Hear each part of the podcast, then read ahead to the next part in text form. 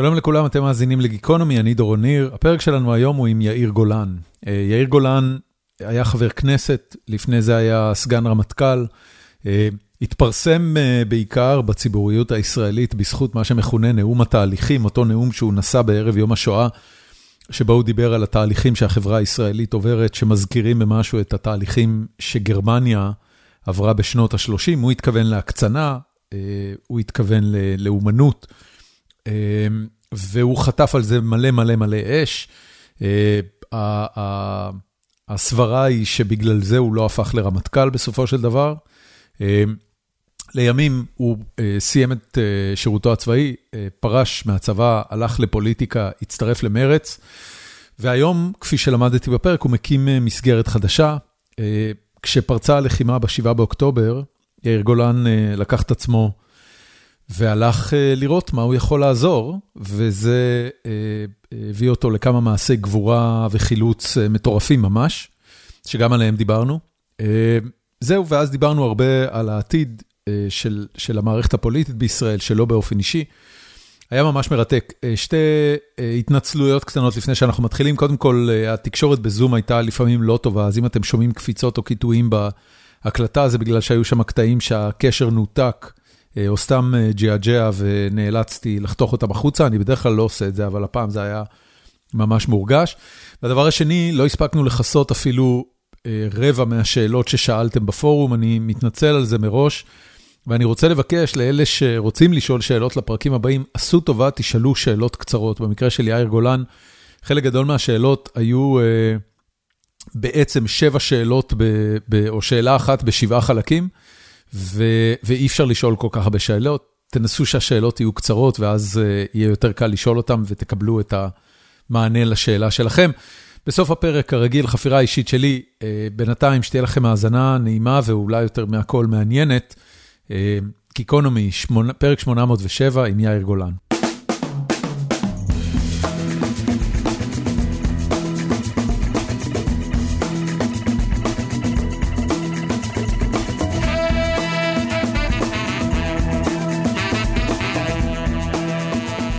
תקשיב, אני רוצה ברשותך להתחיל ממשהו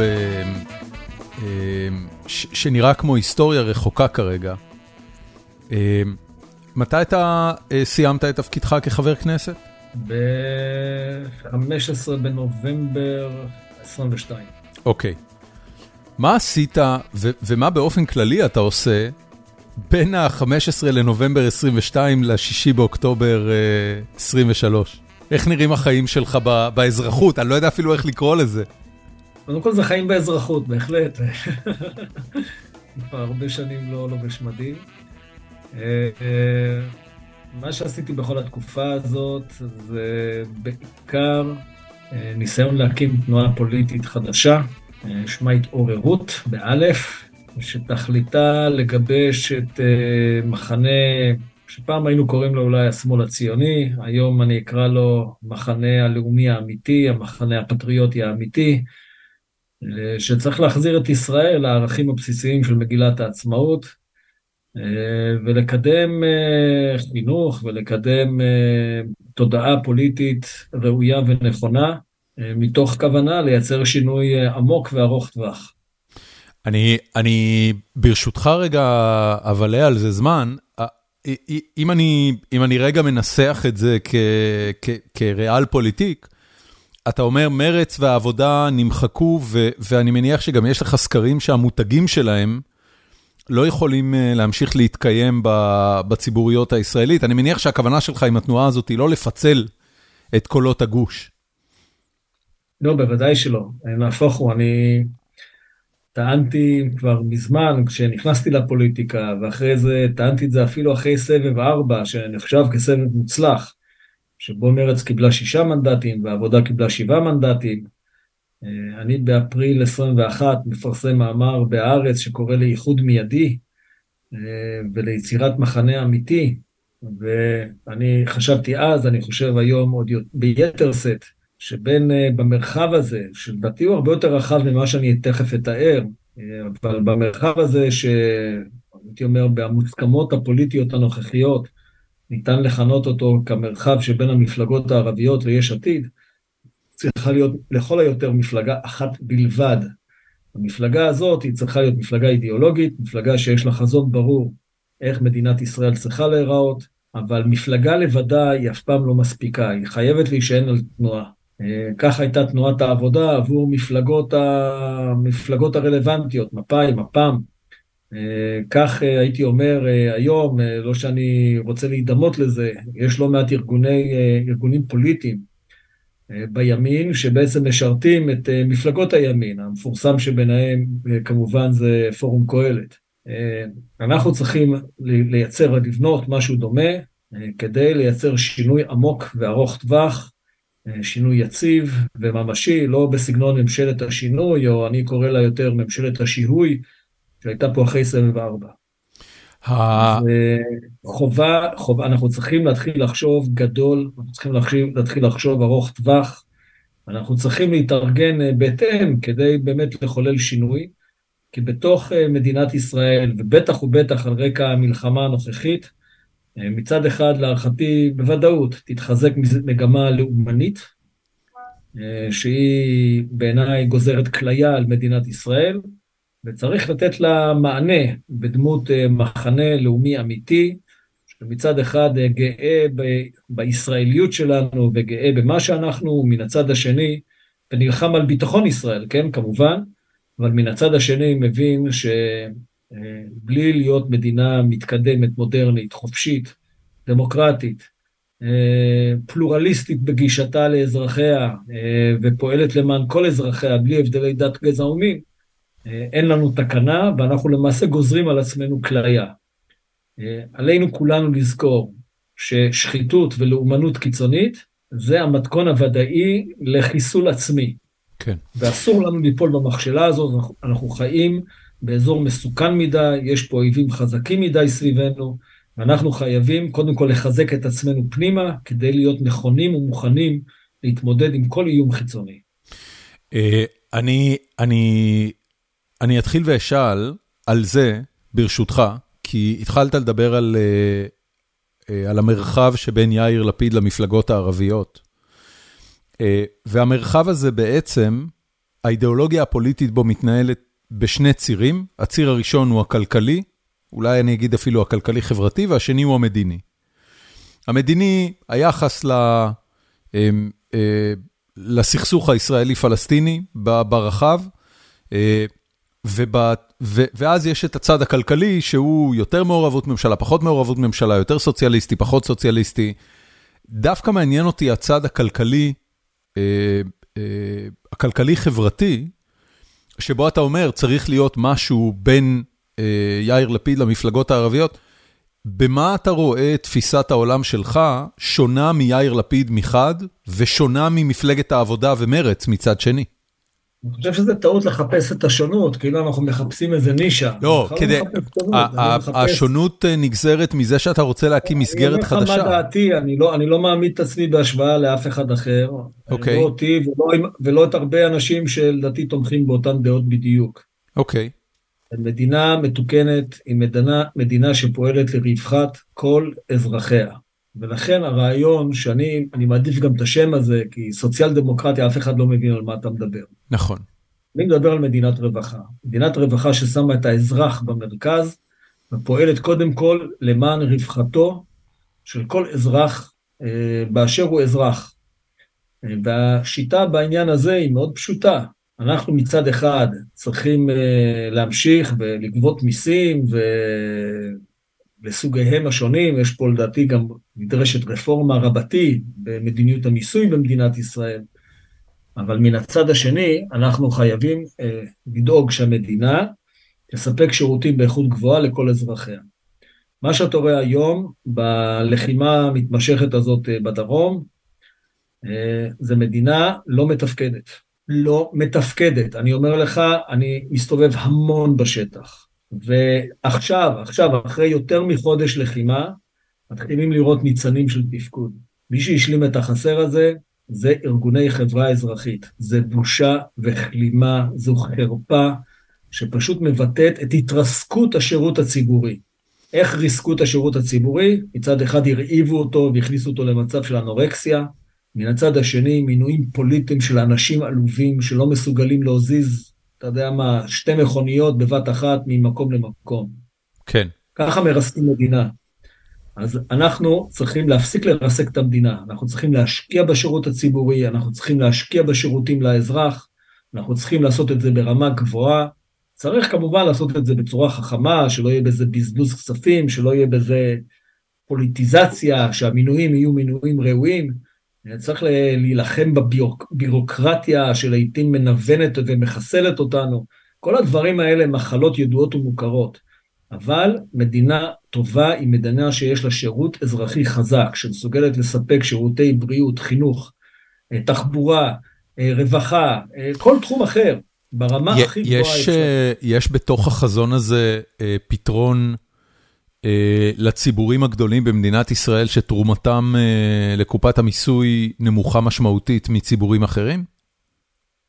יש בחזון הכללי דגש רב מאוד, על שילוב כלל אזרחי ישראל במאמץ הלאומי, ולא יעלה על הדעת, פשוט לא יעלה על הדעת, שציבורים שלמים ימנעו מילדיהם ומבני הנוער שלהם חינוך ראוי, יכולת הסתכרות ברמה גבוהה לעתיד לבוא, שירותים אזרחיים ברמה גבוהה לילדיהם ולהם עצמם לעת זקנתם, כל הדברים האלה לא באים בחינם, הם באים מכך שכולנו בלי יוצא מן הכלל נושאים בנטל הכלכלי, נושאים בנטל הביטחוני, ולכן אתה מביא אותי פה לנקודה אולי הכי חשובה, שהיא צריכה להיות האידיאולוגיה שעומדת, הייתי אומר, גם הייחודית, שעומדת לזכותם של כל אלה שיש להם תפיסה מדינית אמיתית, ותפיסה אזרחית אמיתית, זו תפיסת השוויון. אני לא מתכוון לשוויון הסוציאליסטי, נוסח, לא יודע מה, לנין טרוצקי. אני מדבר על שוויון זכויות, שוויון חובות, אבל מעל הכל, על שוויון הזדמנויות. מדינה טובה מספקת שוויון הזדמנויות לכל אזרחיה. האמת, זה לא כזה מסובך. פשוט לא, זה עניין באמת טהור של סדרי עדיפויות. ברגע שאתה אומר, זה מה שאני רוצה להגיע אליו, הדברים מסתדרים מעצמם. עכשיו תראה, אתה העלית את שני ציבורים שהם בהחלט בעלי מאפיינים ברורים מאוד, לציבור החרדי והציבור הערבי. כן. מה עלינו לומר לציבור החרדי? אני אומר את זה, קודם כל צריך להפסיק את שיח התינה, השנאה, אין בי לא טיפת שנאה לציבור החרדי, להפוך הוא. עבדתי עם הציבור החרדי, כשהייתי אלוף פיקוד העורף, סיפקתי שירותי התגוננות אזרחית בחירום לכלל הציבור החרדי, ועשיתי את זה עם ראשי הרשויות החרדים, באמת בהרמוניה ובשיתוף פעולה בלתי רגיל, בלתי רגיל. טוב, זה קל, לא נגעת בתקציבים עדיין. כשתגיע לתקציבים, אתה תהיה צורר אנטישמי. אני מיד מגיע לזה. קודם כל, לפני שעוסקים בתקציב, צריך לעסוק ביחס ובכבוד ההדדי. לפני שנוגעים בתקציב. תכף אני אגיד גם לתקציב, אל תדאג, אני לא בורח מזה. כן. אני חושב שהדרך הנכונה היא לבוא אל ראשי הציבור החרדי ולומר להם דבר מאוד פשוט. אתם גדולים מדי, אתם חזקים מדי, פוליטית, חברתית, תקשורתית, מה שאתם רוצים. ולכן אתם חייבים ליטול אחריות. אתם לא יכולים להתנהל כאילו אתם חיים בגולה, במדינת ישראל זה מדינת הפריץ, הפולני או האוקראיני או הרוסי או מי שזה לא יהיה, אתם חייבים לשאת באחריות. דרך אגב, מה אתה רואה היום? אתה רואה היום בלחימה, כמה חרדים חשים את הצורך העז הזה לשאת באחריות. אבל זה בסדר. אני אומר לך, פגשתי אותם בשטח. אנשי זק"א, אנשים שבאו לסייע ואמרו לי, אנחנו צריכים להתגייס. זה מדהים, זה פשוט תופעה בלתי רגילה. ואנחנו צריכים לעודד את זה. ואנחנו צריכים לומר לראשי הציבור החרדי, אתם איתנו, ואני מניח שהתשובה תהיה חיובית, אתם חייבים לשאת בנטל, אתם חייבים להשתתף. ואנחנו נמצא ביחד את הדרך לעבור ממצב של בידול למצב של שילוב. זה לא קורה בן לילה, לא צריך פה להמתין, לצפות לכך שברגע אחד פלאי כל הבעיות ייפתרו ויהיה איזה שוויון מוחלט. אבל חייבים לצאת לדרך. אתה חושב שיש מישהו בצד הפוליטי, כי הרי בסוף, אתה יודע, הדבר הזה יורד לפסים מאוד מאוד קונקרטיים, יש בחירות, מישהו מקבל מנדט להוביל ממשלה, הוא יושב עם מי שאיתו הוא צריך להרכיב קואליציה, ואיתו צריך לסגור עסקה.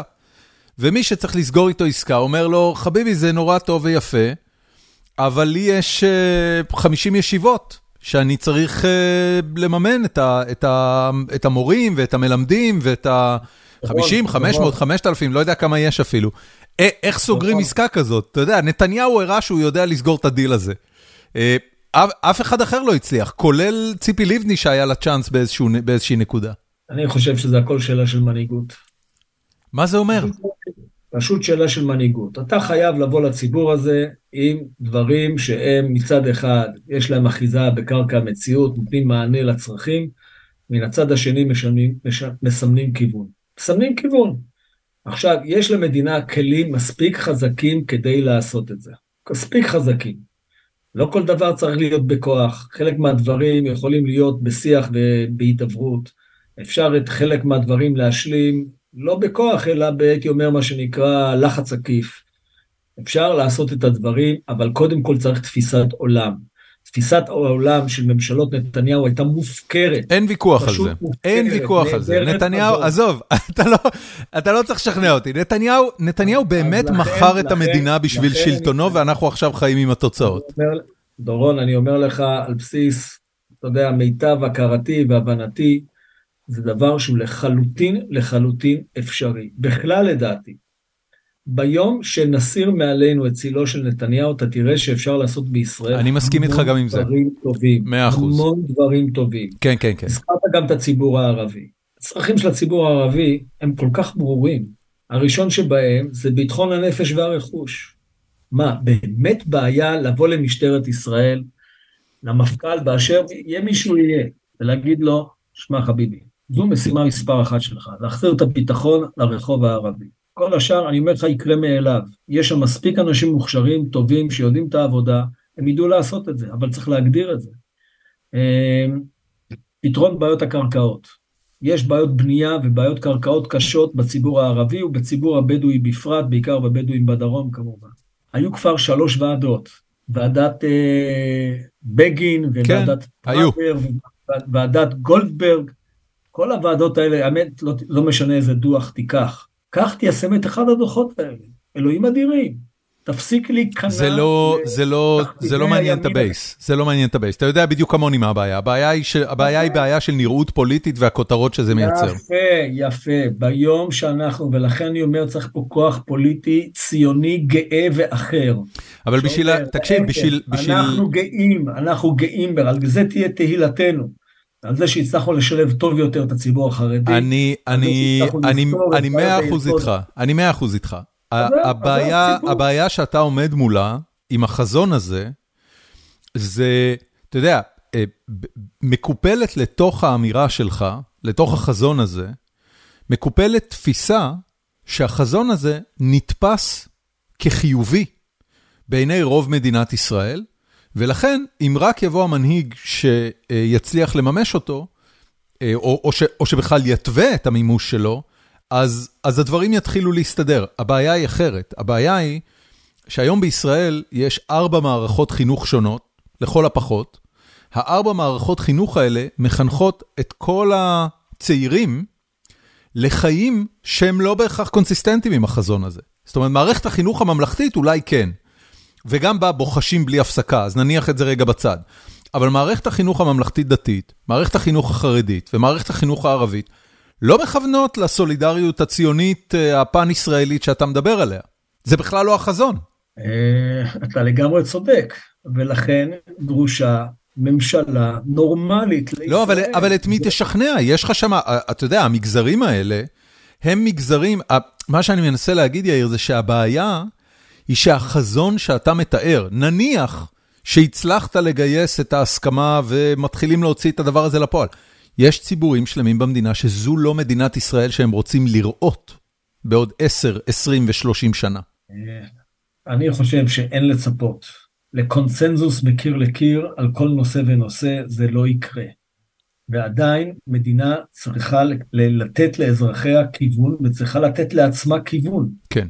אני חושב שזה לגמרי אפשרי. אוקיי. לגמרי אפשרי. עכשיו, איך אתה עושה למשל רפורמה במערכת החינוך? בוא ניקח את החינוך הממלכתי דתי.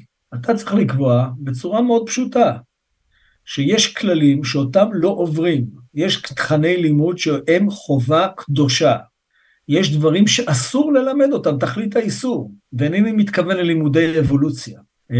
יש דברים שהמדינה, מתוקף זה שהיא מממנת את מערכת החינוך, היא מתווה מי מקבל ומי לא מקבל. וכשהמדינה תתחיל לעשות שימוש אמיתי בכוחה, שזו דוגמה למשילות, אז באמת מקבל... זה קצת דוגמה לדיקטטורה, לא למשילות. לא, לא, לא, לא, לא.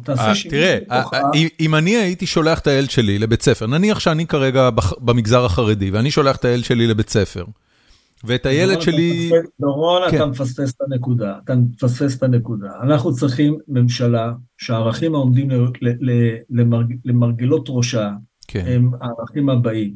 שמדינת ישראל היא קודם כל בראש ובראשונה הבית לאומי לעם היהודי, לכל העם היהודי, בלי הבדלים בין הייתי אומר, הזרמים השונים ביהדות, ומן הצד השני, זו מדינה חופשית, דמוקרטית ושוויונית.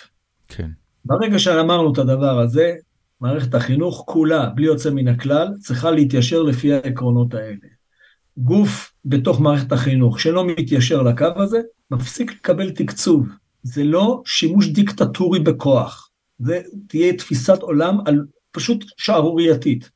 כן. זו תפיסה אמיתית של מה מדינה צריכה לעשות. כלומר, מצד אחד, זו מדינה שיש בה תפיסת עולם פלורליסטית, היא מאפשרת קיומם של הזרמים, היא מאפשרת מה שנקרא לתת את הגוונים השונים הנדרשים לכל קבוצת אוכלוסייה וקבוצת אוכלוסייה, אבל מן הצד השני, יש בה דברים שהם המסגרת, המסגרת הזאת אסור לפרוץ אותה. והמדינה צריכה שלטון רציני, מתעקש על כך שיהיה ציות לכללים האלה. דרך אגב, זה לא שונה מציות לחוק. מה זה ציות לחוק? אנחנו לא כל דבר בחיינו מכניסים למסגרת חוקית. אבל מה שנמצא במסגרת החוק, הוא חלק מהמסגרת.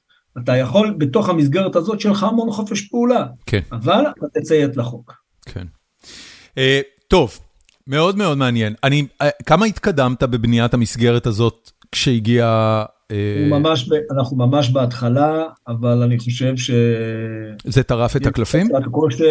יש עכשיו שעת כושר, אני חושב שיש אי סביעות רצון עצומה בציבור הישראלי מהממשלה הנוכחית, זה אני חושב האנדרסטייטמנט של השבוע בכלל, אני חושב שאולי יש ביטויים יותר קשים שיכולים לתאר את תחושות הציבור הישראלי, ולכן ברור שצריך לבנות אידיאולוגיה, אבל אידיאולוגיה עם תפיסת עולם ברורה. זאת אומרת, סליחה, צריך לבנות חלופה, אבל החלופה הזאת עם תפיסת עולם ברורה. כן. לא מה שנקרא, אני פשוט פנים אחרות. ברור שזה פנים אחרות. תגיד, לא יהיה יותר פשוט מבחינה פוליטית, סליחה על הפרקטיות, אבל לא יהיה יותר פשוט לרוץ לרשות העבודה, ואז לאחד אותה עם מרץ? לבחירות הבאות, ולהוביל את כל גוש השמאל? אני לא יודע אם שמת לב, אבל עד עכשיו בכלל לא דיברתי על הביטוי הפוליטי, אלא דיברתי על תנועה. הבנתי, אוקיי. אנחנו צריכים לחזור לימים שבהם מפלגת העבודה, מפא"י, אחדות העבודה, כולם ישמחו בסופו של דבר על תנועת העבודה, שהרבה יותר רחבה מכל מפלגה בנפרד. כן. ולכן אני חושב שאנחנו צריכים לבנות תשתית לשינוי ארוך טווח, התשתית הזאת, מה יצא ממנה בדיוק, איזה ביטוי פוליטי יצא מתוכה, איזה ביטוי מפלגתי יצא מתוכה, ימים יגידו, אני גם לא לבד על המגרש הזה, אז צריך פה לדבר עם עוד אנשים, ולגבש את דרך הפעולה הנכונה והטובה ביותר. יפה. תגיד, איזה ציון היית נותן לצה"ל בינתיים על ניהול המלחמה? יש פה שני פרקים מאוד מאוד מאוד שונים אחד מהשני. יש את 7 באוקטובר, ואני יכול להגיד גם את אולי את היומיים, 3-4 של אחריו, ימי ההלם הגדול, ושבו צה"ל כשל, נקודה. אין פה, אסור להסתתר פה מאחורי ביטויים לא ראויים. נכון שהיו שם גילויי גבורה בלתי רגילים, ומפקדים בכירים, באמת השליחו את נפשם מנגד, וגם שילמו בחייהם בהיקפים כמעט בלתי נתפסים. אבל אני חושב שצה"ל כשל ב-7 באוקטובר, בסופו של דבר התוצאה הייתה שיישובים, אזרחים, במקרה הטוב כיתות כוננות, התמודדו מול עוצמת האויב כמעט לבדם. כן. אז זה דבר שהוא לא יכול להיות, ואסור שהוא יקרה, ולצערנו הוא קרה. אבל מרגע שצה"ל התאושש, אני חושב שהצבא עובד בצורה מאוד מאוד טובה. הלחימה, אני חושב שיש לי את כל יש לי כלים מקצועיים לא רעים להרים כן, את בגלל זה אני שואל אותך. אני חושב שהלחימה בתוך רצועת עזה מנוהלת למופת, בהרבה כישרון, בהרבה אומץ, בהפעלה נכונה מאוד של מאמצי האש והתמרון במשולב, בהפעלה מאוד מרשימה של מאמצי היבשה, ים והאוויר, ובסך הכל גם ההישגים בהתאם, למרות המחיר, והמחיר הוא תמיד כבד וכואב מאוד, אני מדגיש את העניין הזה, אבל למרות זאת, כשאתה בוחן את זה בכלים מקצועיים, זה מביא לכך שגם היקפי העבדות בסך הכל יחסית נמוכים, אם אני משווה את זה, אם אני מתייחס למורכבות של השטח, ולעובדה שצה"ל בעצם נלחם על הקרקע, וגם מתחת לקרקע, באופן, הייתי אומר, רציף, זו לחימה לא פשוטה, אבל אני חושב שהיא מבוצעת באופן מרשים. יפה מאוד. אני רוצה לשאול אותך, כי זה, אתה יודע, זה אחד הדברים שאני רואה הרבה דיון סביבו, ברשתות חברתיות ובתקשורת באופן כללי, הממשלה לא הגדירה, ולכל מי שאני קורא קשה מאוד לדמיין, איך נראית תמונת ניצחון במלחמה הזאת? זאת אומרת, התחושה היא שזה לא יכולה להיות, אני רוצה לומר לך, דורון, קשה מאוד להגיד מה תהיה תמונת הניצחון, כשבכלל לא ברור מהי מטרת המלחמה. נכון. מה שנתניהו הציב זו מטרה לא מציאותית, אני כמעט הייתי אומר ילדותית, אנחנו נביס את חמאס. בסדר, קודם כל בואו נודע על האמת, אנחנו נביס את חמאס בצפון הרצועה, מצפון לנחל עזה או נחל הבשור. מדרום לנחל עזה, כל הפעילות שלנו היא פעילות מהאוויר, כידוע פעילות מהאוויר בלבד, לא תשתק את חמאס ולא תשמיד אותו ולא... אתה חושב שצה"ל לא ייכנס לדרום הרצועה? אני חושב שלהיכנס לדרום הרצועה זה יהיה מהלך מאוד מאוד בעייתי, שלא בהכרח יבוצע ברצף, כרצף מבצעי, ללחימה בצפון הרצועה, מן הטעם הפשוט, שאת רוב האוכלוסייה, רוב המוחלט של האוכלוסייה, אנחנו בעצם הבאנו לפינויה של האוכלוסייה, מדרום לנחל עזה.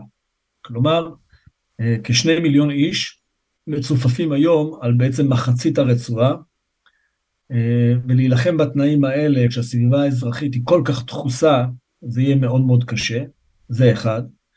הנושא השני זה כמובן נושא השבויים והחטופים, שבו, בוא נודע על האמת, במדינה אני מקווה שעדיין יש תבונה אצל מקבלי ההחלטות בדרג הפוליטי, וברור שזו צריכה להיות משימה מספר אחת של המערכה הזאת, להביא לשחרורם, וזה באופן טבעי מטיל אפילו הייתי אומר צל כבד על היכולת להילחם בחלק הדרומי, הדבר האחרון שאנחנו צריכים לזכור, ישראל יותר אולי מאשר בכל מערכה בעבר, נתונה לסד לחצים בינלאומיים, ובעיקר לסד האמריקאי, ואני חושב שלמחיר, לתמיכה האמריקאית הבלתי מסויגת, ולעובדה שאמריקאים למעשה ממש בכוחותיהם שלהם, מונעים בכל מחיר מבחינתם, את הרחבת המערכה לזירה צפונית, את התערבותה ישירה של איראן או של מי משלוחיה בתוך המערכה באופן של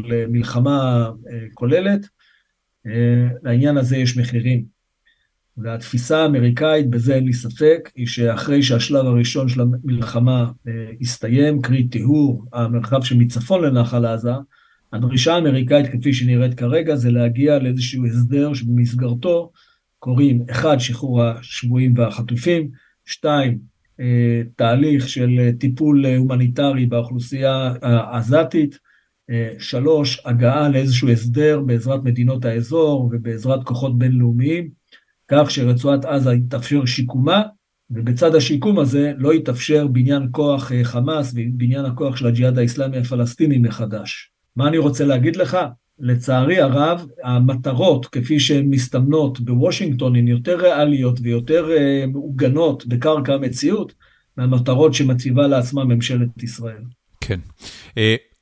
אני אלך רגע על המטרות האמריקאיות, כי סביר יותר להניח שזה מה שיקרה, ואיך ממשלת ישראל תעטוף את זה, אתה יודע, זה קצת כמו העברת הסולר היום בבוקר, כל הקואליציה מזדעקת, והסולר עבר. אני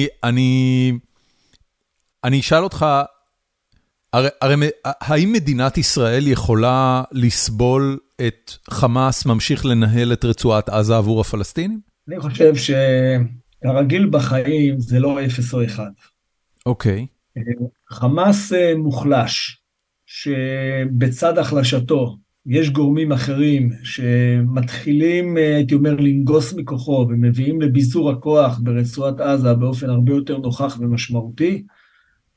ספר לי על זה, מה אתה רואה? אמרתי, מה שאני רואה זה את הדברים הבאים. האחד, כנראה לארגונים בינלאומיים ולמדינות העולם, ובדגש למדינות האזור, יהיה הרבה יותר חלק בניהול החיים ברצועה. החלק החשוב, או הכי חשוב, זה השליטה למעברים למצרים, על הקרקע ומתחת לקרקע. ודבר שני שצריך לשים אליו לב, זה השליטה בים, כך שלא תיתכן הברחת אמל"ח בהיקפים רחבים, בין דייגים מצרים לדייגים עזתיים. שזה מה שהביא אותנו למצב הנוכחי? למצב הנורא הנוכחי. כן. גם ההברחות הקרקעיות וגם ההברחות מהים, זה דברים שהם בלתי נסבלים, ולא נוכל להרשות אותם לעתיד לבוא. ולכן... איך יכולנו להרשות אותם לפני כן? אני חושב ששגינו חמורות, בזה שאפשרנו, אפילו קנינו, הייתי אומר, בכסף קטרי, דולרים, תבין ותקילין, אפשרנו בעצם את בניין הכוח של חמאס, וציפינו שזה יהיה בסדר. זו תפיסת נתניהו, פשוט הנוראה, זה אבי הטומאה של הקונספציה הזאת, שלפיה אנחנו נחליש את הרשות הפלסטינית, נחזק בעצם דה פקטו את חמאס, נקנה את השקט בכסף, ובא לציון גואל. אז הנה לא בא לציון גואל בשיטה הזאת. כן. הפשע, הייתי אומר, החטא הקדמון של נתניהו, הוא שהוא מקבל את רצועת עזה ואת הזירה הפלסטינית בכלל, במצב מיטבי. ב-2009, כשהוא מקים את ממשלתו, מרץ 2009, מיד אחרי מבצע עופרת יצוקה, הרשות היא במידה רבה מאוד בשיא כוחה, החמאס מוחלש מאוד אחרי מבצע עופרת יצוקה, מה שהיה צריך לעשות ראש ממשלה סביר בישראל, זה לחזק עוד יותר את הרשות ולהחליש עוד יותר את החמאס. נתניהו עושה בדיוק ההפך. למה הוא עושה בדיוק ההפך? כי בעל הברית המרכזי מבחינתו זה הימין הקיצוני, וכדי להביא אליו, לחבר אליו בעבותות את הימין הקיצוני, כולל האליטה המגויסת של הימין הקיצוני, כולל ארגוניה שהולכים ומתגבשים וצוברים יותר ויותר עם עוצמה, כדי לעשות את כל אלה, הוא עושה את ההפך ממשהו האינטרס הביטחוני הישראלי, האינטרס הלאומי הישראלי. כי רשות חזקה, זה אומר כאוי ואבוי, אז בטח מישהו עוד יחשוב שצריך לתת להם עצמאות, אז צריך רשות חלשה, וחמאס פשוט קונים בכסף כדי שיהיה שקט. והחטא הקדמון הזה, הוא מביא לכך שקיבלנו את מה שקיבלנו. יש על זה חטא נוסף, הרי צריך לספר איזה סיפור, לא רק פוליטי, אלא גם סיפור ביטחוני, ופה מספרים, זה גם זו המצאה של נתניהו, שלצערי הרב צה"ל מתמכר לה, שבעצם אפשר לנהל את הסכסוך. למשל, הסכסוך זה איזו פרוצדורה תעשייתית כזו או אחרת, אני יודע מה, עבודה עם מחרטות וקרסומות, שאתה פשוט מנהל את המוצר, מתכנת פעם ככה, פעם אחרת, אז מסתבר שאויב לא אוהב שמנהלים אותו, ולא אוהב שמצמצמים אותו, ויש לו תוכניות אחרות. והתזה הזאת של צמצום הסכסוך, או ניהול הסכסוך, התזה הזאת לא עובדת. אני הטפתי כל השנים האלה לנקיטת יוזמה ישראלית. ונכון, חלק מהיוזמות שהטפתי להן, גם יוזמות של לנסות ולעשות משהו דווקא במישור של הסדרה, אפילו הסדרה זמנית מול חמאס.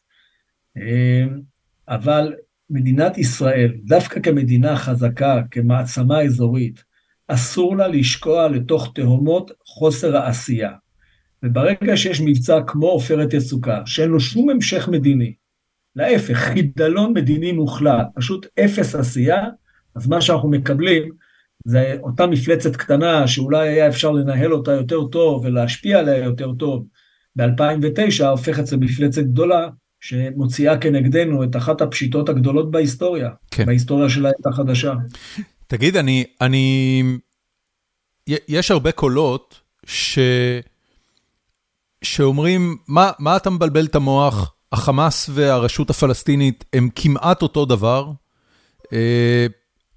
אין באמת דרך להגיע לשקט ושלווה עם הרשות הפלסטינית. לו הרשות הפלסטינית הייתה מתחזקת בעזה, אז גם היו בדרך ויתורים מדיניים, אולי אפילו כבר הייתה מדינה פלסטינית, וגם הם בעצמם היו ממשיכים להתעצם צבאית, כמו שטוענים שהיום הרשות הפלסטינית מתעצמת ביהודה ושומרון. כמה באמת בעיניך הרשות הפלסטינית שונה מהחמאס? כל, תראה, הרשות הפלסטינית היא לא רשות ציונית. לא, הם לא. מי שמצפה שהרשות הפלסטינית תדבר במונחים של לבני ארצנו ארץ מולדת, ביתו הלאומי של העם היהודי וכן הלאה וכן הלאה, אז כנראה מפתח ציפיות לא ריאליות. אבל, שמע, בוא נהיה רגע אמיתיים עם עצמנו. לולי מנגנוני הביטחון של הרשות, צה"ל היה צריך להשקיע מאז 2005, בוא נאמר, אחרי ההתנתקות, מימים שבוא נאמר אבו מאזן ביסס את שלטונו בשטחי הרשות, לפחות ביהודה ושומרון, כמובן לא בעזה, שם הוא הפסיד את השלטון, אבל צריך לומר שהרשות מתוקף השיתוף הפעולה הפורה שהיה לנו איתה, כולל השיתוף הפעולה הביטחוני, נחסך מאמץ ביטחוני אדיר, אדיר במדינת ישראל. יש לזה גם כמובן עלויות תקציביות מפליגות שמסתכמות בעשרות מיליארדי שקלים לאורך השנים. אז להגיד את זה, זו פשוט אמירה חסרת אחריות. ובכלל, זו אמירה מטומטמת, להגיד שכל הערבים אותו דבר. אז אני רוצה לחדש משהו, לא כל הערבים אותו דבר. אני שומע את הטענה הזאת גם ביחס לכל ערביי 48, אזרחים הפלסטינים של מדינת ישראל, וגם פה זו שערורייה בלתי רגילה. עכשיו, מי עושה את זה? מי שאומנותו טיפוח שנאה, יצירת איבה, קידום אלימות, מתוך מחשבה שכך הוא ישיג הישגים פוליטיים יותר רחבים. האתגר שעומד בפנינו הוא אתגר אמיתי, הוא להילחם בקיצונים, לטפח את המתונים, גם אצלנו, כמובן אצלנו בראש ובראשונה, אבל גם אצלם. נכון שזה לא מעשה קל, זה לא ייפטר תוך יומיים, אני לא רוצה ליצור אשליות אצל אף אחד, אני אדם מציאותי, פיקדתי על יהודה ושומרון למעלה משנתיים, אני מכיר את השטח ואת אנשיו היטב, ואני אומר לך בצורה הכי ברורה והכי חד משמעית, אפשר מהמצב הנוכחי להתקדם לביטחון טוב יותר לאזרחי ישראל, אם נדע לשלב בצורה נכונה וחכמה, מאמצים ביטחוניים, מאמצים מדיניים, מאמצים כלכליים, מאמצים בתחום של השיתוף פעולה, ששוב, הוא לא יעשה דווקא מאהבת ציון, אבל הוא יעשה משותפות אינטרסים, ועל בסיס שותפות אינטרסים אפשר להתקדם מול הרשות הפלסטינית, ולהביא למצב ביטחוני טוב יותר. מדינה טובה דואגת לביטחון אזרחיה, ומדינה שלא עושה כלים, לא עושה שימוש בכל הכלים העומדים לרשותה כדי לשפר את ביטחון אזרחיה, היא מדינה רעה. כן. בוא נחזור ל7 באוקטובר. מה היה המידע הראשון שאתה קיבלת, וכמה קרוב הוא היה ל6:30 בבוקר? אני בדרך כלל קם מוקדם, אז אני... מה זה מוקדם? אתה התעוררת? זה יום שבת. שבת, בין 6:00 ל6:30, אני לא זוכר את השעה מדויקת. אז מה, ישבת עוד עם הקפה? כן, בוודאי. אני מתחיל לראות את ההודעות שמתחילות לזרום ברשתות, פותח את הרדיו, שומו שמיים, אני מעולם לא שמעתי משהו שהוא אפילו דומה לזה.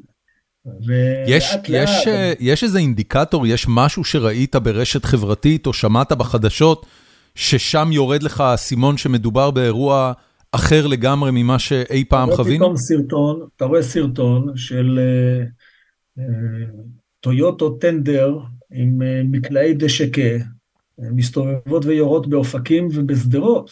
זה כבר שעות אחרי תחילת האירוע, זה לא על הבוקר. תשמע, אני באמת לא יכול להגיד לך מה ראיתי באיזה שעה. כן, אוקיי. לא, בסדר, הגיוני. לא עשיתי תחקיר עם עצמי על העניין הזה, אני יכול להגיד לך רק את התחושה. אני באזור 8 בבוקר, 8:30 אולי, אומר לרותי רעייתי, תשמעי, זה כל כך מוזר, אני עולה על מדים ונוסע לפיקוד העורף. למה לפיקוד העורף? ברמלה, למפקדה, לפקר. למפקדה של פקר ברמלה, אני עושה את זה כי אני מצד אחד מבין שמשהו פה בלתי סביר ואי אפשר להישאר בבית, ומן הצד השני לא רוצה לנסוע לתל אביב לקריה, כי שם בדרך כלל כל האלופים מתקבצים ומתחילים לבלבל את המוח לנוצאים בתפקידים השונים, ואני לא רוצה להפריע, אני רוצה לעזור. אבל אני נוסע למפקדה שהיא גם בדרך דרומה, וגם אני יודע שבה אני יכול לתת איזה סיוע משמעותי. אני נכנס ללחמה, לחדר המלחמה של הפיקוד, חשכו עיניי. באמת חשכו עיניי. האלוף כבר היה שם? בוודאי, בוודאי. כל צמרת הפיקוד הייתה שם עוד הרבה לפניי, אבל באמת חשכו עיניי. ואז ביקשתי מאלוף הפיקוד, ידידי וראי, רפי מילו, אלוף רפי מילו, שדרך אגב אני הענקתי לו את דרגות הקצונה כשפיקדתי על קורס קציני חי"ר, לפני הרבה מאוד שנים, אני אומר לו, שמע, אני אהיה השליח שלך, שליח האלוף לדרום. חתמתי על נשק וציוד לחימה, קסדה ופוד, וירדתי דרומה. אתה עוד חתום על הצהרת התנדבות? אתה בעצם חייל מילואים פעיל? לא הייתי בשנים האחרונות במילואים, כי כחבר כנסת אתה לא עושה שירות מילואים, אבל פשוט התייצבתי, מה אני יכול להגיד לך? את מלאכת הלחימה אני עוד מכיר לא רע. אתה יודע, זה מצחיק, אני הייתי בשלישות בפיקוד העורף, בשירות הסדיר שלי, וגם אחרי זה בשירות המילואים, הייתי במחוז חיפה, אבל אני שומע אותך מדבר, ואני אומר, רגע, אבל על איזה תפסים היו צריכים להכתיב אותו, וכאילו המוח שלי ישר הולך לשלישות. בקיצור, גייסו אותך. שבסופו של דבר, בדרך כלל לא מדקדקים בדקדוקי. כן, אני מבין, במילואים, ולכן אני חותם על הציוד ויורד דרומה, מגיע למחנה אורים מיד כמה דקות אחרי שהקרב שם מסתיים, למרות הנזק הכבד, למרות שהמחבלים הצליחו לחדור שם לחמ"ל של המחוז, ולצערי להרוג את כל הסמבציות, הלוחמים שם, חיילי המפקדה, כולם ביחד, וחיילי גדוד התצפיות 414, שהמחנה שלהם הוא בסמוך, פשוט מלחמו יוצא מן הכלל, חיסלו את כל המחבלים. כמה תקפו שם? 10? מה? 10 מחבלים? 10 מחבלים. הם מצוידים מכף רגל ועד ראש, באמת, עם מיטב הציוד, כולל טילי נ"מ. טילי נ"מ? כן, כנגד מסוקים, כמובן, הם באו מצוידים באמת לכל תרחיש, כולל מוקשים, כולל מה שאתה רק רוצה, כמות עצומה של רימונים, RPG'ים, מקלעים, הכל. תגיד, כשאתה יורה במחבל, סליחה, שהוא כל כך חמוש, הוא לא יכול להתפוצץ בעצמו? אתה יודע, מה זה רימונים? רימון אתה פוגע בו עם כדור, הוא מתפוצץ. אני לא יריתי באף אחד, מי ש... חיסל את המחבלים, זה חיילי המחוז וחיילי גדוד התצפיות, מפקד המחוז שהגיע בכלל מביתו, לדעתי סגיק שמו, ניהל את הקרב הזה בגבורה, אני הייתי מעניק לו צל"ש מחר בבוקר, באמת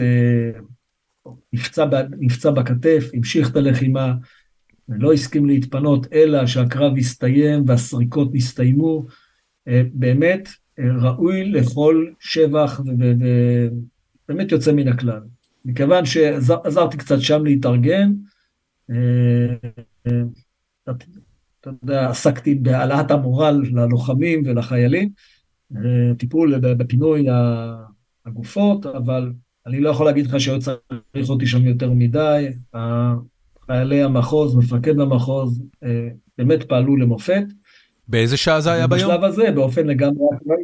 אני חושב שפה היינו כבר באזור 11:30, 12, משהו כזה, ואז אני מקבל טלפון מאחותי שאומרת לי, האם אני יכול להוציא מישהו מהשטח. ופה החלה פרשיית החילוץ הנמלטים במסיבת הנובה.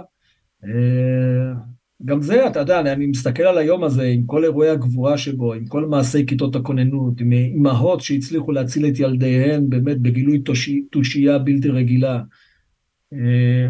אני אומר לך חד משמעית, הסיפור שלי הוא סיפור הדל שבסיפורים מהיום הנורא הזה. כן. ואני יכול להגיד שאני גאה במשהו שידעתי לתרום את תרומתי הצנועה למאמץ הכולל. אתה אומר שאחותך התקשרה אליך לגבי המסיבה בנובה, באיזה נקודה ניר גונטאז' התקשר? כשאתה בדרך כבר לנובה? אני בסבב הראשון, באותה נקודת ציון ששלחה לי אחותי, אני מוצא שם שלושה חבר'ה שמסתתרים בתוך עצי שיטה קוצנית, אני מוצא אותם החוצה, דרך אגב בעזרתו של בחור יוצא מן הכלל, עוז דוידיאן, מושבניק מהאזור, שגם כן גילה אומץ בלתי רגיל, ולאחר מכן, כשאני ממש ליד מול אופקים, אני מקבל טלפון מניר גונטאז', הוא כבר יודע שאני לא אוהב לענות לו. למה הפעלת? הוא הפיל אותך פעם. אל תנתק. אוי, גדול. חשבת שזה קשור לטור? זאת אומרת, חשבת שהוא בא לעשות לך... הוא גילה את הזהירות הראויה, הוא אומר לי, שמע, הבן שלי בשטח, פה אני אומר לו, שמע, שלח מיקום, עשיתי את זה פעם אחת, נעשה את זה עוד פעם, אין שום בעיה. וחזרתי לתוך השטח לאתר את בנו, שהיה שם עם עוד איזה חבר, ואחרי שאני מפנה אותם, אני מקבל טלפון שלישי, וגם האמת גם טלפון רביעי, אם אני יכול להוציא עוד אנשים מהשטח, וסך הכל, מכל הסיפור הזה, הצלחתי להוציא מהשטח 6 אנשים, אני חוזר ואומר, לא אני הצלתי אותם, הם הצילו את עצמם, אני בסך הכל סייעתי להם להגיע לחוף מבטחים. כשאתה נכנס לאזור של פסטיבל נובה, אתה יודע, אני ראיתי את הסרטים הדוקומנטריים והכתבות, וכל צילומי הרחפנים, זה היה המצב באותו רגע, או שזה היה עדיין בשלבי לחימה? אני נכנס לאזור הכי קרוב למסיבה, אני עובר על כביש האורך של העוטף, ציר 232, גיא הרגע, זה מה שאני יכול להגיד לך שראיתי שם. זאת אומרת, בזמן שאתה נוסע לחלץ אנשים מהפסטיבל, אתה רואה רכבים עם גוויות מסביב? כן, כן, בוודאי, זה ממש גיא הרגע, שמע, אני חייל מנוסה, ראיתי כבר כמה דברים בחיים, ומחזות לא פשוטים, של פשוט עשרות הרוגים משני צידי הציר, גם הרבה מאוד מחבלים הרוגים, בשלב זה עוד מתנהלת לחימה בתוך קיבוץ רעים, שומע את ידי העיריות, אבל אני חייב לומר לך שזה באמת, מי שהיה שם באותו יום יודע להגיד שזה עדות קשה מאוד למה שקרה, ויש עדויות נוספות מכפר עזה, מניר עוז, מבארי ומקיבוצים אחרים, קיבוצים ומושבים אחרים. כמובן גם מתוך מה שקרה באופקים ובסדרות, בכל המקומות האלה היו זירות לחימה קשות מאוד. אני חייב להזכיר בהקשר הזה גם את משטרת ישראל שוטריה ושוטרי מגע והכפופים לה נלחמו יוצא מן הכלל. מפקד המחוז, אמיר, באמת לוחם אמיץ, הוא היה אצלי מפקד פלוגת מג"ב של בית לחם, שהייתי מפקד אוגדת איו"ש, כבר אז הוא היה קצין מצטיין, ובאירועים האלה גילה אומץ לב בלתי רגיל. לצערי, כל גילוי הגבורה האלה, במידה מסוימת עדות למצב הקשה מאוד שאליו נקלענו בעקבות הפשיטת הענק הזאת. יש איזושהי מחשבה שלך בזמן שאתה נוסע על הציר הזה עם רכבים וגוויות משני הצדדים, שאתה חושב לעצמך שאולי אתה לא חוזר משם? לא. מה, אני באמת הייתי לוחם רוב חיי הבוגרים, לוחם חייב מידה רבה מאוד של אופטימיות, זו מחשבה שבכלל לא עלתה בראשי. אני חייב להגיד לך, חשתי בכל השלבים האלה, שכך חושיי הלוחמניים מובילים אותי נכון, ושהסיכון הוא סיכון מחושב, זה נראה לי בהחלט סביר, ואני בסך הכל שמח שלא טעיתי בהערכתי. אכפת לך שנדבר על זה עוד דקה? אני חייב להבין את המיינדסט הזה. איזה אנליזה אתה עושה בראש עם עצמך? כי זה נשמע מהלך חשיבה מאוד רציונלי. איזה אנליזה אתה עושה בראש עם עצמך שמובילה אותך למסקנה שבעוד שאתה נוסע עם רכב, שמשני צידי הדרכים רכבים שרופים וגוויות, גם של ישראלים וגם של מחבלים, כדי לחלץ אנשים מאזור שכנראה עוד מתחוללת בו לחימה, זה דבר סביר והגיוני, וכנראה תצא ממנו בסדר. תסביר לי את ה... טוב, אתה יודע, כשמספרים את זה, זה נשמע, אתה יודע, נורא מסוכן, אבל כשאני נמצא בשטח, בתחש, שאני חייל מאוד מאוד מנוסה, והייתי כבר בסיטואציות ובהתקלויות, ונפצעתי בקרב, אני מכיר את הדברים האלה, ולכן קשה להסביר את זה אולי, אתה יודע, ככה, במין רעיון רדיופוני, אבל... אני יכול להבטיחך נאמנה שכלוחם ותיק אתה מבין מה סביר, מה לא סביר, איפה הסיכון הוא סיכון מתקבל על הדעת, איפה הסיכון הוא סיכון לא מתקבל על הדעת. זה יום קשה, ראוי שמי שנכנס לסייע, יתול על עצמו רמה מסוימת של סיכון, אני הערכתי אותה כרמה נמוכה, בינונית נמוכה, אני שמח מאוד שצדקתי, גם יצאתי אני בשלום, וגם הצלחתי להוציא אנשים מהאזור שהוא, אנשים שהיו במצוקה מתוך האזור הזה, שבסך הכל עדיין היה אזור מאוים, אז אני חושב שאתה יודע מה, כנראה שיש ערך לא רע בוותק בלחימה. טוב, אתה יודע, אין לי באמת מילים אפילו להגיב למהלך הזה. האנשים שפגשת שם ושחילצת אותם. אני חייב להדגיש פה. כן. באמת, אני אחרי זה, במשך שבועות, אפשר להגיד כבר שבועות ארוכים, הסתובבתי בין הקהילות עמוקות, דיברתי עם המון אנשי כיתות כוננות, כמו שתיארתי, מפקדים, חיילים, שוטרים, נהגי אמבולנסים, חובשים ופרמדיקים, אני אומר לך, אני מבטחך נאמנה, הסיפור שלי הוא זכה לכותרות, כי זה אלוף בצהל וכן הלאה. אני חושב שיותר משזה העניין של האלוף, זה העניין של הפוליטיקאי. מדינת ישראל לא רגילה לראות את ה... כן. אני אגיד לך אפילו יותר מזה, אני לא יודע... אבל אני יכול להגיד לך שבאמת יש כל כך הרבה...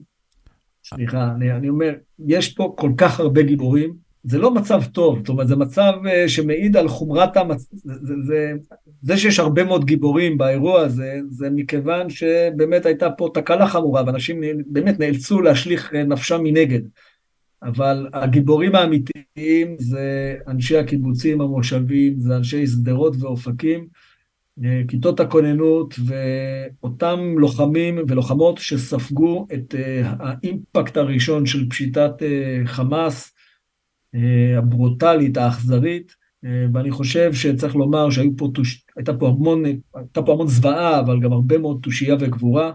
חלקי שלי הוא באמת הפעות בכל העניין הזה. אוקיי. אני הולך לשאול אותך עכשיו שאלה ממש מגונה, אז אני מראש מתנצל על זה. אתה, אני לא יודע אם מישהו אמר לך את זה, אבל חלק מהסיבה שבגללה המאורעות של ה-7 באוקטובר והמעורבות האישית שלך בהם, היו עניין כל כך גדול, ברמה הסיפורית, זה פשוט סיפור גדול, קשורה לעובדה שבמשך הרבה מאוד שנים, נחשבת לסמן מאוד שמאלני, כשמהצד השני יש לך את בנימין נתניהו, מר ביטחון, לפחות ברמת הנרטיב של ההנהגה הישראלית, וביום, ברגע המבחן, יאיר גולן השמאלני צולל לתוך הקרב ומחלץ ממנו אנשים במו ידיו. תקשיב, זה מעשה דמיוני, כאילו אתה חושב על חברי פרלמנט ברחבי העולם, זה מעשה דמיוני, אשים את זה רגע בצד, ונתניהו לא הודיעו לו עד 12 או איזה קשקוש שזה היה. שתי האישיויות האלה, ברמת התקשורת וההנגדה ביניהם, זה הסיפור הגדול, והדבר הזה, אני לא יודע אם אתה מודע לזה או לא, מייצר לך הון פוליטי עצום. עכשיו, לא יכול להיות שאתה תמים עד כדי כך שאתה לא מכיר בזה, אז אני רק אשאל, באיזה נקודה הבנת שהדבר הזה מייצר לך הון פוליטי עצום? רגע, יאיר, יש לנו קרטועים בקשר. אני רוצה להגיד לך משהו על ההיבט הפוליטי. בסך הכל נחשף פה השקר הגדול. זה הכל. ההנחה הזאת שהימין זה המחנה הלאומי, והמחנה היותר קשוח ביטחונית, אין לה שום אחיזה במציאות. בוא תסתכל, אתה יודע מה, סיור קצר בקיבוצים של עוטף עזה, חלקם הלא מבוטל זה קיבוצים של השומר הצעיר, גדולי השמאלנים וגם גדולי הלוחמים. טייסים, לוחמי סיירת מטכ"ל, שלדג, צנחנים, גולנשיקים, כולם, תסתובב שם בקיבוצים, זה מה שתמצא. אז כל השקר הזה פשוט נחשף, וכל ההנחה הזאת שיש פה איזה ציבור שהוא המחנה הלאומי, הוא דואג לאינטרס הישראלי, ויש פה איזה ציבור אחר של מחבקי עצים ומחבקי ערבים, הרי זה הנרטיב השקרי של הימין בישראל, והנרטיב הזה צריך לעבור מן העולם. כל השלטים האלה שאתה יודע, שתלו כנגדנו במשך שנים, שמאלנים בוגדים, שטות הבל, רשעות ורעות רוח. ואנחנו צריכים לומר בצורה ברורה, יש פטריוטים ישראלים שעובדים למען המדינה, משלמים את מיסיה, משרתים בצבאה, ויש כאלה שמקשקשים קשקושים, מלבים שנאה, יוצרים פערים וחיים פוליטית מכל מיני תינות עבר שמזמן עבד עליהן הקלח. ואנחנו צריכים לומר את זה בריש גלי, ואם אנחנו נתפכח כתוצאה מהשבר הזה של השביעי באוקטובר, נתפכח ונתחיל להבין מי באמת פטריוט ישראלי, מי באמת משרת את האינטרס הישראלי ומי לא, אז אני חושב שאנחנו נהיה פשוט אומה טובה יותר, עם טוב יותר, ומדינה טובה יותר. ויש לנו פה עכשיו הזדמנות היסטורית לשפר את עצמנו. יש לנו הזדמנות היסטורית להחליף שלטון שתהילתו היא הפחד והשנאה, בשלטון שיבסס את עתידה של מדינת ישראל על שני דברים מרכזיים, ביטחון איתן ותקווה. זה מה שצריך. זה נשמע סיסמאתי, זה לא סיסמאתי בכלל. זה ממש לא סיסמאתי, זה...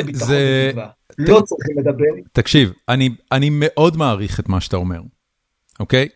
ואני שואל אותך שאלה הרבה יותר פרקטית.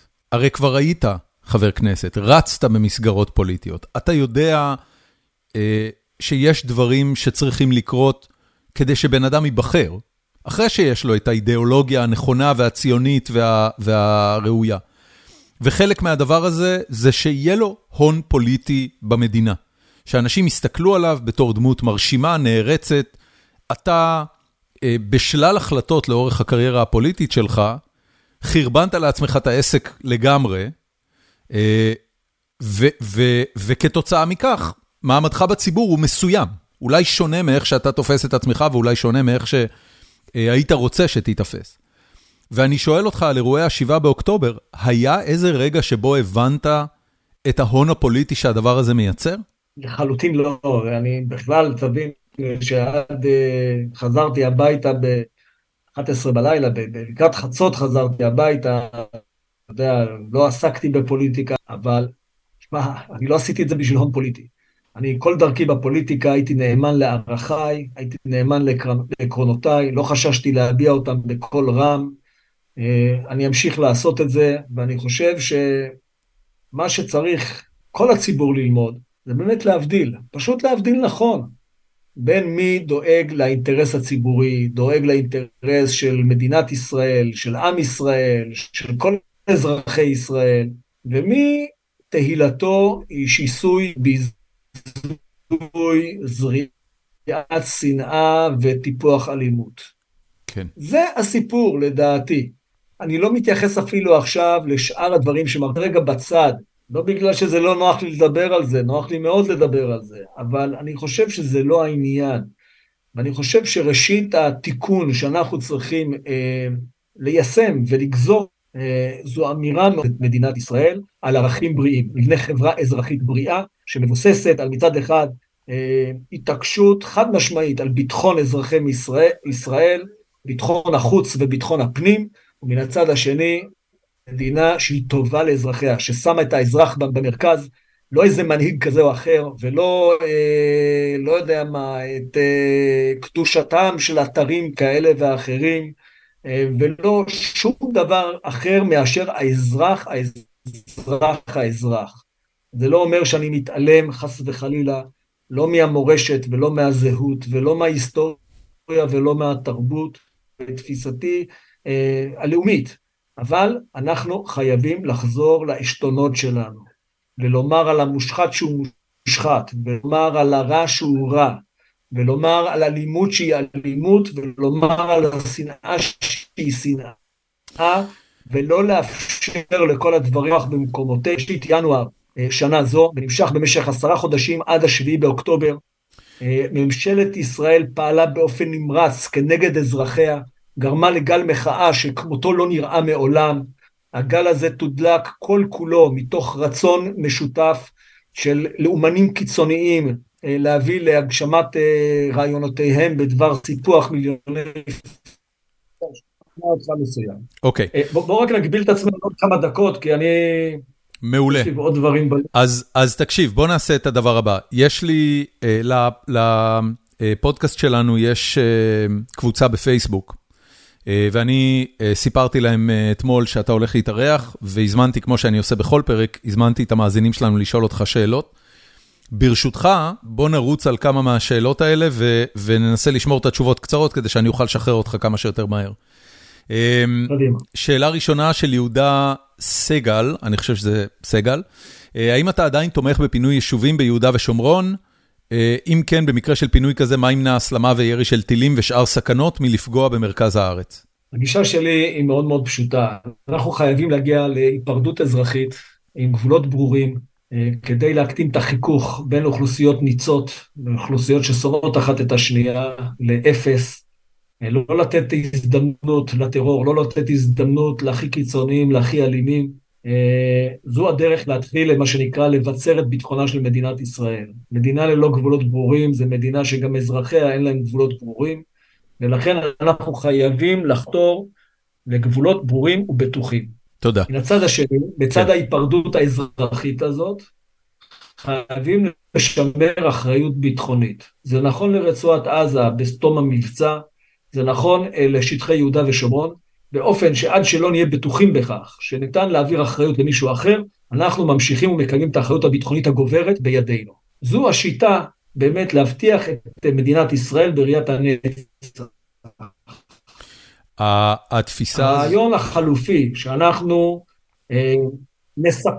נספח לתוכנו מיליוני פלסטינים, הוא פשוט רעיון מטורף.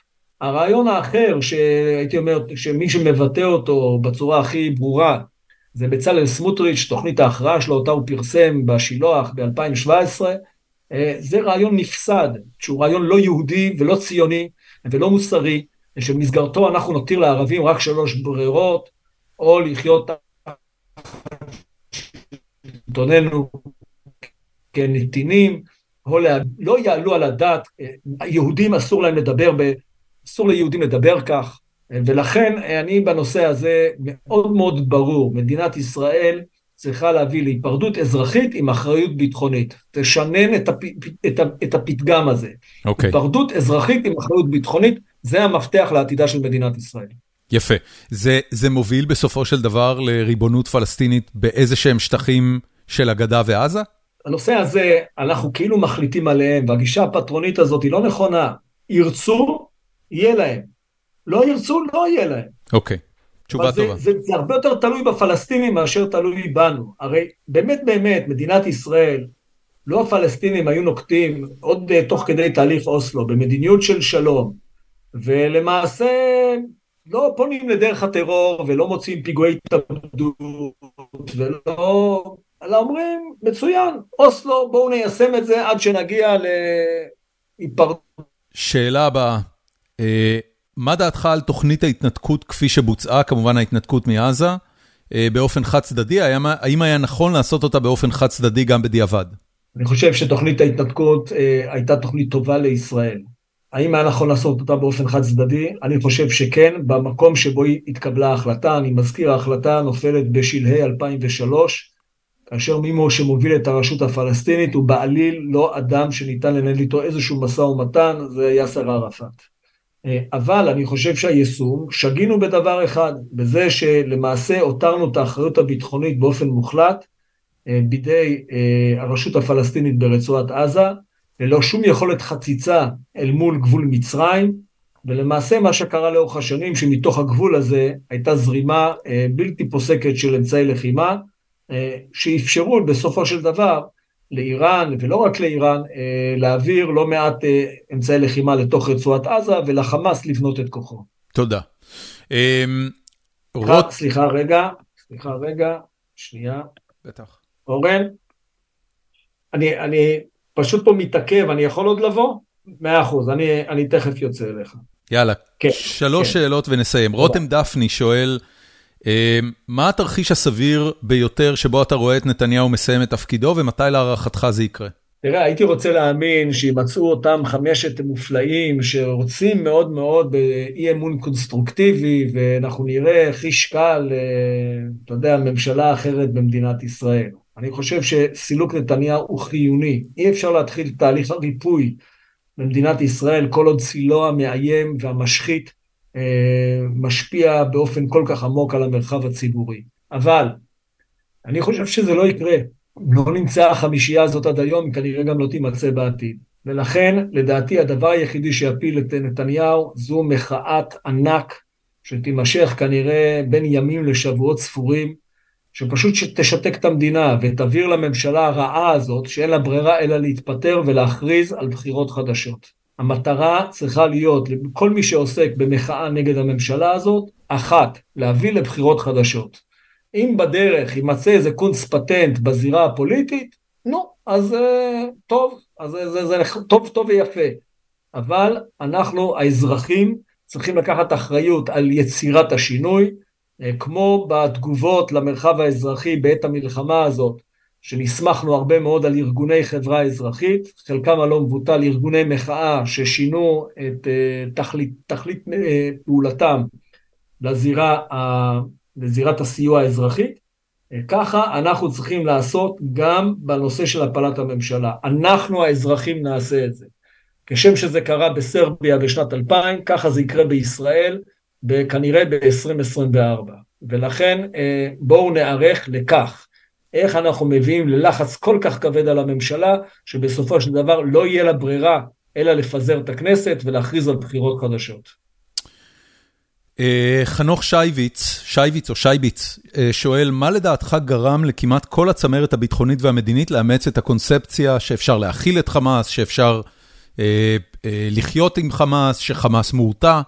מה גרם לעיוורון הזה לדעתך? המקור זה מנהיגות סמכותנית, אפילו הייתי אומר מנהיגות עם מידה לא מבוטלת של קריזמה, כמו שיש לנתניהו, לצערי זה מנהיגות שלילית, שבעצם האפילה על סביבותיה, זו סיבה אחת. הסיבה השנייה היא קונספציה ביטחונית שגויה, שבחלקה הוזנה על ידי נתניהו, אבל בחלקה ללא ספק, גם הדרג המקצועי הצבאי תרם לביסוסה, והסיבה השלישית היא, הייתי אומר, סיבה אנושית. מה זה קונספציה? קונספציה זה לא איזה דבר מטופש שאנשים חושבים סתם. קונספציה זה חשיבה כביכול רציונלית שמניחה כל מיני הנחות יסוד שבסופו של דבר מתבררות כשגויות.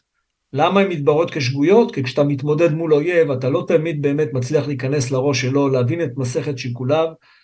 תראה מה קורה עכשיו ברצועת עזה, לכאורה מה שעשה חמאס זה מעשה של טירוף מוחלט, הוא הביא על עמו שלו חורבן בלתי רגיל, אבל שיקוליו של חמאס היו שונים מהשיקולים שלנו, והנה למרות ששפטנו אותו בכלים הרציונליים שלנו, והוא הוכיח לנו שיש לו בעצם רציונל אחר לגמרי.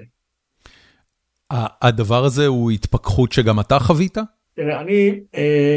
יכול להגיד את הדבר הבא, אני סיימתי תפקידי סגן רמטכ"ל במאי 17, אני לא שיערתי אי פעם שסוג כזה של פשיטה יכול לקרות, לא שיערתי, יכול להיות שאם הייתי נשאר בצה"ל וחי את השנים שחלפו מאז, את אותן 6 שנים, ועוסק יום יום בחומר המודיעיני וממונה על אחת הגזרות, לא יודע, אולי הייתי חושב אחרת, אבל אני יכול להגיד לך שמה שעשה חמאס, בעיניי היה להפיל את ישראל במקום של הפתעה מוחלטת, שעכשיו בטח שיעשו את התחקירים השונים, אז יגלו שהיו המון סימנים מעידים, אבל סימנים מעידים שמצטברים על רקע של קונספציה שלא רואה תרחיש כזה בכלל כתרחיש סביר, אפשרי, הרי גם המודיעין המקדים הזה, כפי שהוכח גם בערב מלחמת יום הכיפורים, למעשה לא משנה דעתם של מקבלי ההחלטות. האם הסימנים המעידים שאתה אומר שבדיעבד היה נכון לפרש אותם לחומרה, לא קיימים גם בגדה? אני חושב אתה יודע, גם בגדה מחנכים את הילדים מהים עד הירדן, גם בגדה מחנכים את הילדים לחזור לאל-אקציה ולמאבק מזוין. קודם כל, בוודאי שיכול להיות שכן, אתה יודע, אני בטח אחרי על רקע אירועי 7 באוקטובר, אסור להגיד לא ייתכן. אבל אני חושב שמה שכרגע באמת צריך להטריד אותנו בנוגע לשטחי יהודה ושומרון, מכיוון שאמרתי כבר שהאחריות הביטחונית הגוברת צריכה להיות בכל מקרה בידינו, אז לא ייתכן פה מין פשיטה רחבת היקף כזאת, שנבנית עם הרבה חופש פעולה על הצד השני, זה לא תרחיש שהוא רלוונטי לשטחי יהודה ושומרון. אבל אני חושב שמה שצריך להטריד אותנו כרגע בשטחי יהודה ושומרון, זה דווקא המתח הגואה, שהוא, הייתי אומר, בניגוד חריף לעובדה שהיינו בתקופה של ערב כינון הממשלה הזאת, בתקופה יחסית נשלטת, עם קצת סממנים לטרור עולה בצפון השומרון, ומאז בעקבות כל מיני פרובוקציות ילדותיות ומטופשות, אם זה עלייה להר הבית, אם זה חופש של בן גביר, ואם זה פרעות בלתי רגילה שלא נהנית לשום יד חזקה מצד המשטרה או צה"ל, מצד פורעים יהודים, המתח פה בסופו של דבר הולך וגדל, ולכן ממשלה טובה, ממשלה סבירה, הייתה פועלת להוריד את המתח הזה ולאכוף חוק בצורה נמרצת.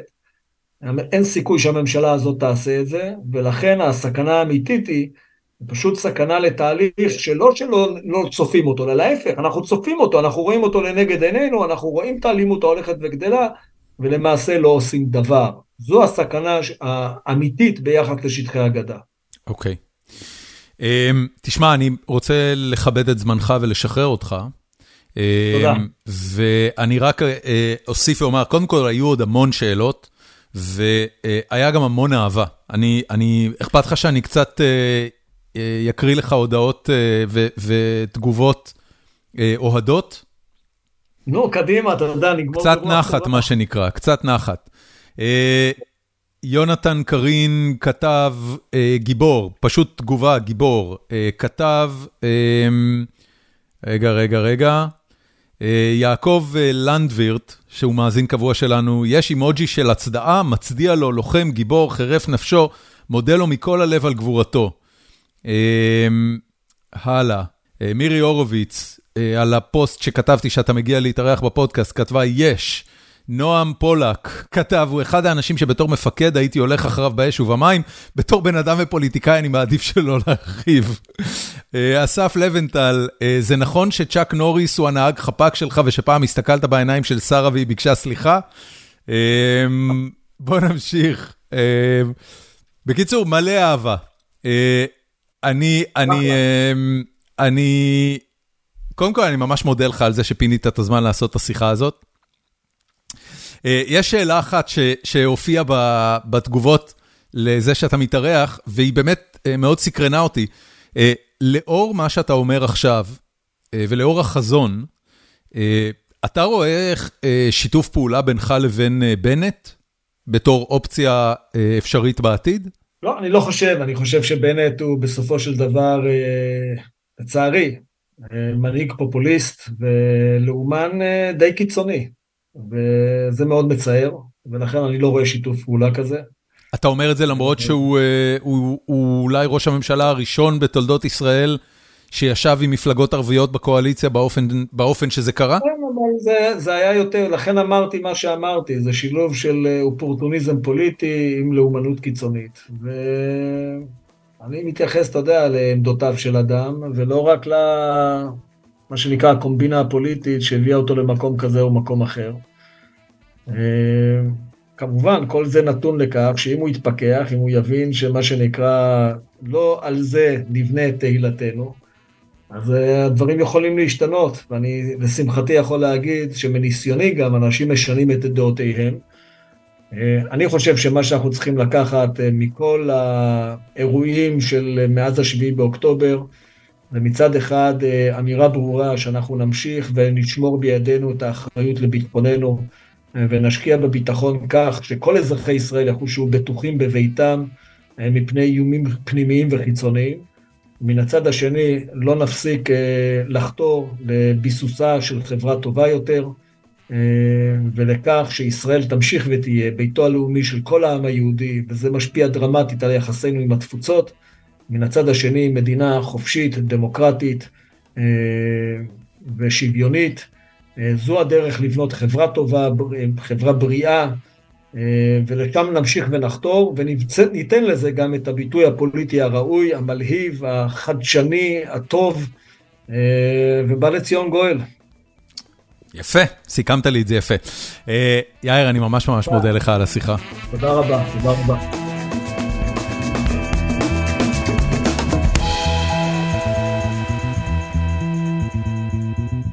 ועד כאן הפרק, ותודה גדולה ליאיר שפינה מזמנו כדי להתארח. הערה מנהלתית לפני שאני צולל לחפירה שלי, בגלל, סיפרתי לכם בפרק הקודם שאני הקמתי חברה חדשה ושאני עובד על מיזם חדש, ואנחנו עכשיו בשלב של גיוס כספים, והלוז שלי כולו מלא בפגישות סביב העניינים האלה, כיוון שכך, תדירות הפרקים שאני מקליט הולכת לרדת. שבוע שעבר לא היה פרק, הפרק האחרון שהקלטתי היה לפני שבועיים, וגם הפרק הבא שאני אקליט תהיה בעוד שבועיים. אני מראש מתנצל על זה, אני מקווה שבאיזושהי נקודה אני אוכל לחזור לפרקים של פעם בשבוע, אבל בשלב הזה, כדי שאני אוכל לקדם את החברה שאני מקים ובונה עם שותפיי, אז חשוב לי להקדיש לזה את מלוא הזמן, ובכל זאת פרקים של גיקונומי, צורכים זמן.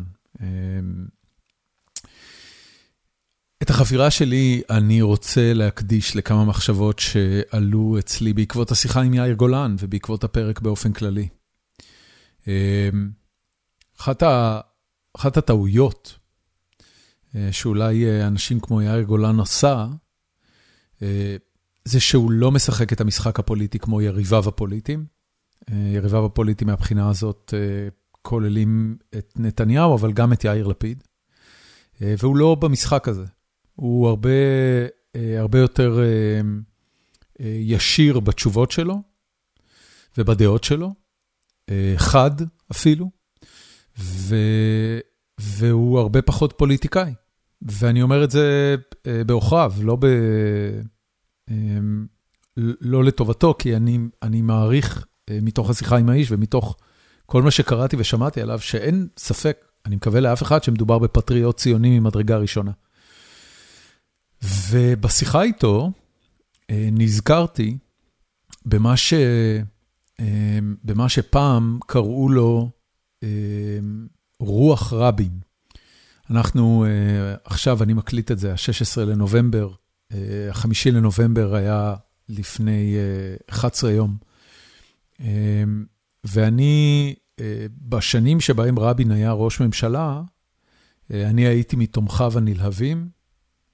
אני לא יודע אם הייתי נוער נרות, כי כבר הייתי קצת אחרי צבא, אז לא באמת היה לי זמן לשבת מסביב לנרות. הייתי בסוף השירות הצבאי שלי, הייתי בשנה האחרונה של השירות הצבאי שלי. אבל הייתי בהפגנה, שרתי את שיר לשלום בזעקה גדולה, ואז כולנו היינו באופוריה ורקדנו בכיכר מלכי ישראל, שאז עוד קראו לה כיכר מלכי ישראל, ופתאום המוזיקה נפסקה והתחלנו ללכת חזרה לאוטו, ובדרך, מאחד ממסכי הטלוויזיה, לא היו טלפונים סלולריים, מאחד ממסכי הטלוויזיה בפיצוציות של אבן גבירול, שמענו את החדשות ונדבקנו לזה, והיינו בהלם גמור ונסענו בשקט הביתה, וישבנו מול הטלוויזיה וראינו את כל ערב השידורים המחריד ההוא, עם ההודעה של איתן הבר וכל מה שהגיע אחר כך. ואז בשנים שאחרי זה, דיברו על מורשת רבין ודיברו על דרך רבין, וכשדיברו על מורשת רבין, יותר מהכל דיברו על איזושהי תרבות הנהגתית מסוימת, שהיא פחות פוליטיקאית, והיא ישירה, והיא לא תמיד נחמדה, והיא מאוד לא עושה נעימי, אבל בו זמנית היא גם מאוד ציונית וכוונותיה מאוד טובות.